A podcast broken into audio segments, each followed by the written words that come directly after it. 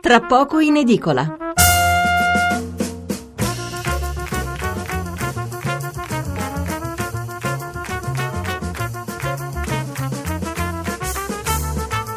Buonasera da Stefano Mensurati e benvenuti all'ascolto di Tra pochi in edicola, la rassegna stampa notturna di Radio 1. 800 055 101 il numero verde per intervenire in diretta. 335 699 2949 il numero per mandarci un sms.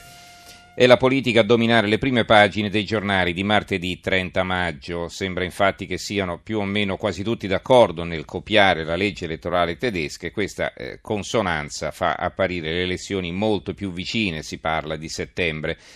Gli ostacoli non mancano, però adesso sono davvero in pochi quelli che prevedono che il governo Gentiloni possa durare fino alla fine della legislatura. Se si esclude questo argomento che fa da apertura su quasi tutti i giornali a diffusione nazionale, per il resto, eh, in una giornata tutto sommato tranquilla, spiccano soltanto altre tre notizie che ritroviamo un po' ovunque. Il sequestro a Gianfranco Fini di due polizze per un valore complessivo di un milione di euro, vari articoli sugli attriti fra Europa e Stati Uniti, in particolare sulle tensioni fra Trump e la Merkel, e poi le indagini sul bambino morto sabato all'ospedale di Ancona per colpa di un'otite curata con l'omeopatia. Di cosa parleremo noi stasera? Il nostro approfondimento sarà dedicato alla politica. Non è eh, infatti per niente chiaro cosa succederà sia per quanto riguarda la legge elettorale, sia sul quando si andrà a votare e a chi conviene e a chi no. Allora ci chiariremo le idee con l'aiuto di due esperti che saranno con noi fra pochi minuti, giusto il tempo di leggervi cosa scrivono i giornali su questo argomento. Il Corriere della Sera, l'apertura, rischio voto, giù la borsa. La Repubblica, PD, Alfano e rottura sulla legge elettorale. La stampa, legge elettorale, esclusi i piccoli partiti. Queste tutte aperture. Non è l'apertura questa notizia sul quotidiano nazionale, comunque la troviamo in prima. Naturalmente, soglia al 5%, l'intesa regge, Alfano furioso col PD. C'è il sì di Movimento 5 Stelle e Forza Italia. Eh, il sole 24 ore, qui è di nuovo l'apertura, banche e politica pesano sui mercati, Piazza Affari perde il 2%, unica in Europa, lo spread BTP Bund balza quota 188 con tensioni sui tassi. Draghi, ripresa più solida nell'Eurozona, ma il quantitative easing è ancora necessario, no? il sostegno economico, monetario da parte eh, della Banca Centrale Europea. Abbiamo il commento politico di Lina Palmerini, il colle e i limiti del patto preventivo. Eh, c'era da aspettarsi che davanti all'emergenza banche e ai partiti che spingono al voto anticipato e alle incertezze legate alla legge di stabilità, il mondo finanziario avrebbe reagito ai rischi di un simile scenario. Rischi di, tu- di cui terrà conto Mattarella se e quando ci saranno le condizioni per lo scioglimento anticipato. È facile intuire che oggi un suo stop preventivo alle urne farebbe saltare la riforma elettorale. Milano Finanza, voto anticipato, la borsa risponde con meno 2%, Piazza Affari peggior listino europeo, volumi bassi a causa della chiusura di Londra e Wall Street. Si arriverebbe alle urne con il paracadute. BCE ancora aperto a vantaggio dello spread ieri in salita. Il giornale mette insieme due notizie, gli ex delfini, Fini rischia la galera, Alfano rischia l'estinzione. Nuovi guai per l'ex leader di AN, sequestrate polizze da un milione, Renzi non cede ad Angelino, resta lo sbarramento anti-cespugli.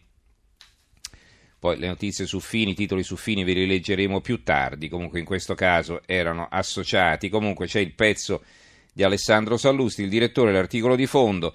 Gianfranco Fini poteva essere, o almeno lui lo pensava, l'erede di Berlusconi, ma non avendo pazienza tentò il parricidio. Poi venne Angelino Alfano che di Berlusconi era il braccio destro, fin quando ha pensato bene di poterlo sostituire con l'aiuto non degli elettori ma dei politici di sinistra.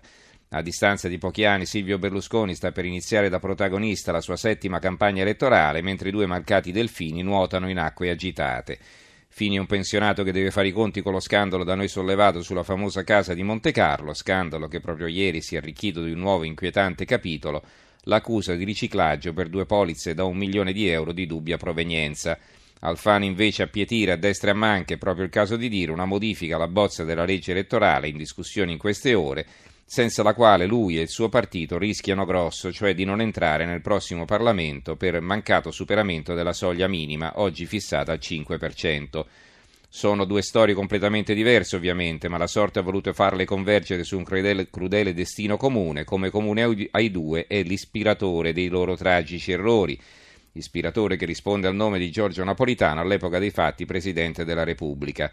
Provare a fare le scarpe a Silvio Berlusconi è cosa difficile, ma non è reato, anzi penso che una sfida avrebbe infiammato gli elettori di centrodestra.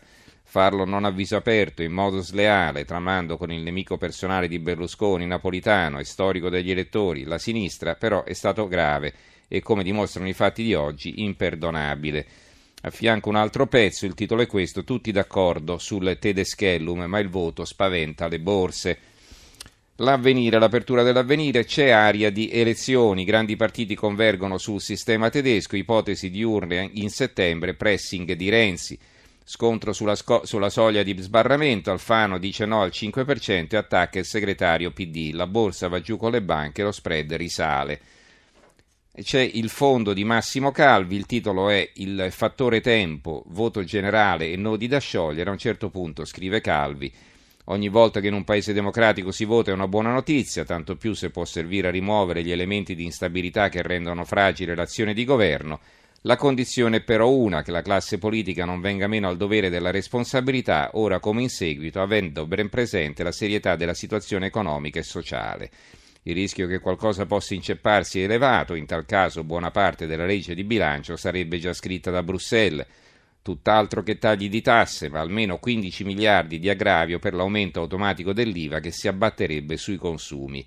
Già solo il fatto di sentir parlare di riduzioni fiscali in una condizione come questa dovrebbe indurre una certa prudenza e non è l'unica questione.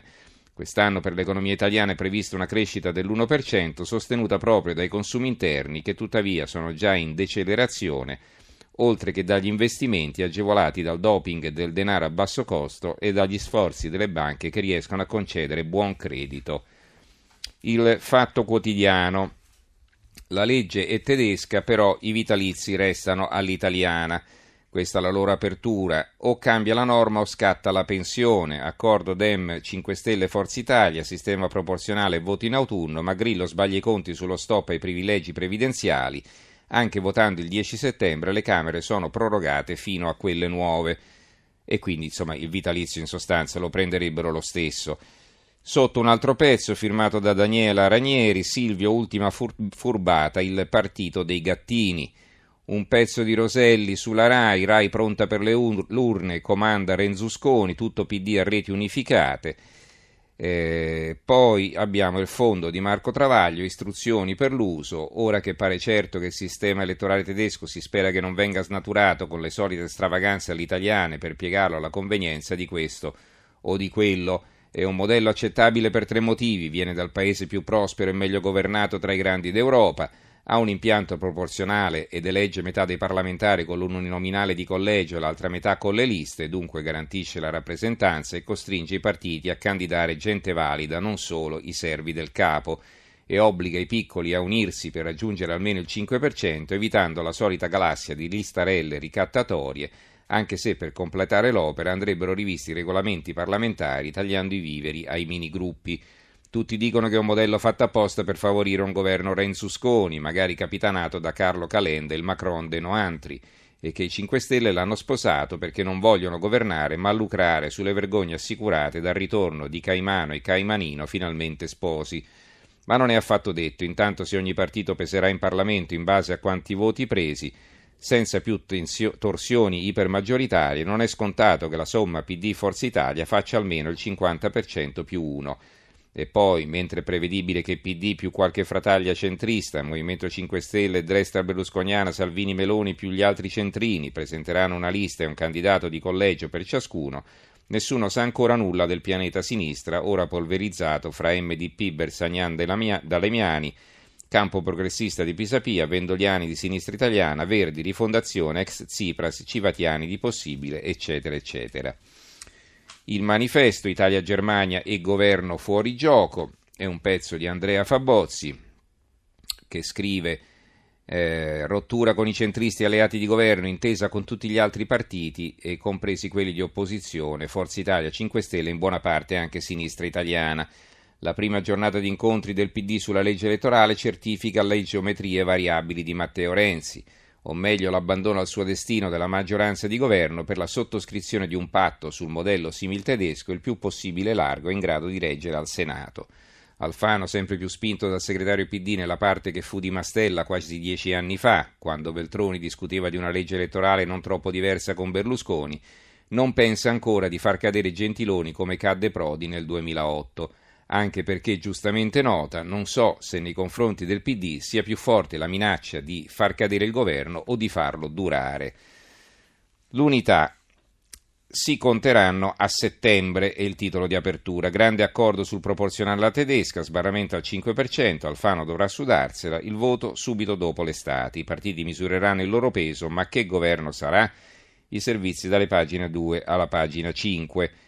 Gli ultimi 100 giorni del governo Gentiloni e quindi capite bene che insomma è l'unità che l'organo ufficiale del PD considera il governo Gentiloni apertamente un governo a termine.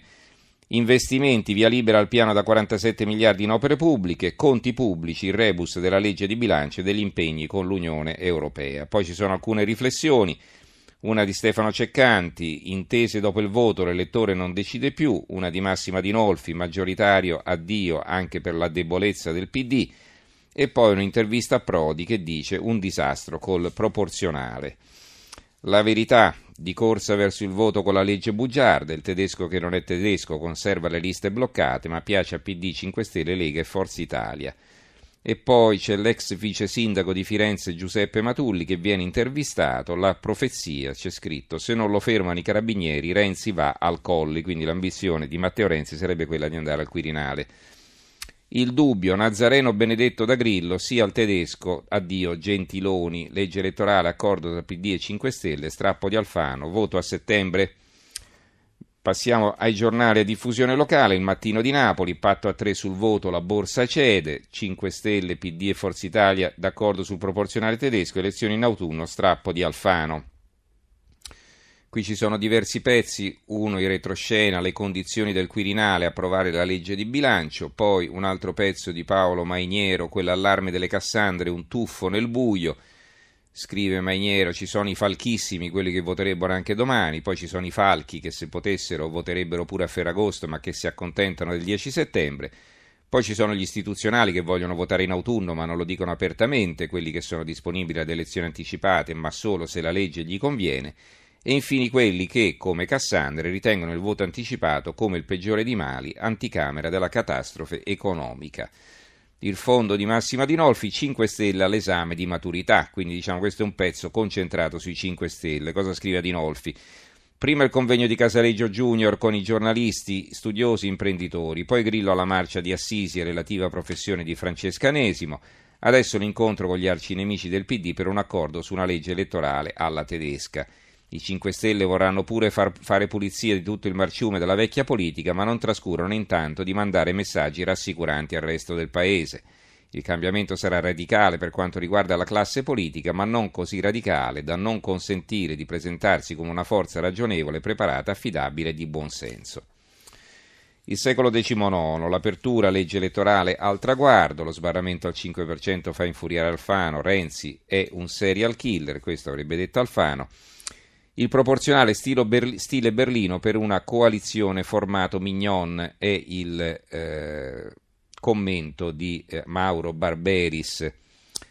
Poi in retroscena, ora i Dem studiano una manovra in più tappe per rassicurare i mercati. Il giornale di Sicilia, asse tra Renzi e Grillo, le elezioni si avvicinano. Viene intervistato il quirinalista del Corriere Marzio Breda, a perderci è solo Berlusconi, nessuno dei tre leader si fida dell'altro, non so dirvi perché eh, ritenga che a perderci sia Berlusconi, ma naturalmente c'è solo il titolo in prima pagina. Poi la Gazzetta del Mezzogiorno, borse giù, paura di votare e poi eh, c'è la vignetta di Pillinini eh, in, un, eh, in, un, vaso a chiusura ermetica Gentiloni, sottovoto spinto, e c'è scritto poi il titolo della vignetta è questo qui. Infine alcuni riflessi regionali. Veneto a rischio ingorgo elettorale, scrive il Mattino di Padova, ipotesi politica inizio ottobre, referendum regionale già fissato il 22. Infine, per chiudere, la libertà di, Paci- di Piacenza, Andrea Sarubbi, settimane decisive e ricatti incrociati, è il titolo del suo lungo commento, vi leggo un passo. Si respira aria di elezioni, ma d'altra parte a febbraio si voterebbe comunque. In, me- in, mezzo c'è una legge di bilancio piuttosto importante anche in chiave europea. L'alternativa sono le clausole di salvaguardia e l'IVA al 25%. e una classe dirigente responsabile rimanderebbe forse ogni discussione interna dopo la sua approvazione. L'impressione invece di trovarsi a una festa di compleanno di bambini, le poche sedie vuote in cerchio al centro della stanza, la canzone ormai partita e tutti preoccupati di restare in piedi quando all'improvviso si fermerà la musica. Se fosse per Mattarella in realtà il Parlamento potrebbe proseguire fino a scadenza naturale della legislatura, ma in una situazione del genere, con i quattro partiti maggiori pronti alle elezioni, ognuno in base ai propri calcoli, il Quirinale difficilmente andrà oltre la moral suasion cercherà di convincerli con le buone, poi alzerà le mani e prenderà atto dell'impossibilità di trovare maggioranze alternative.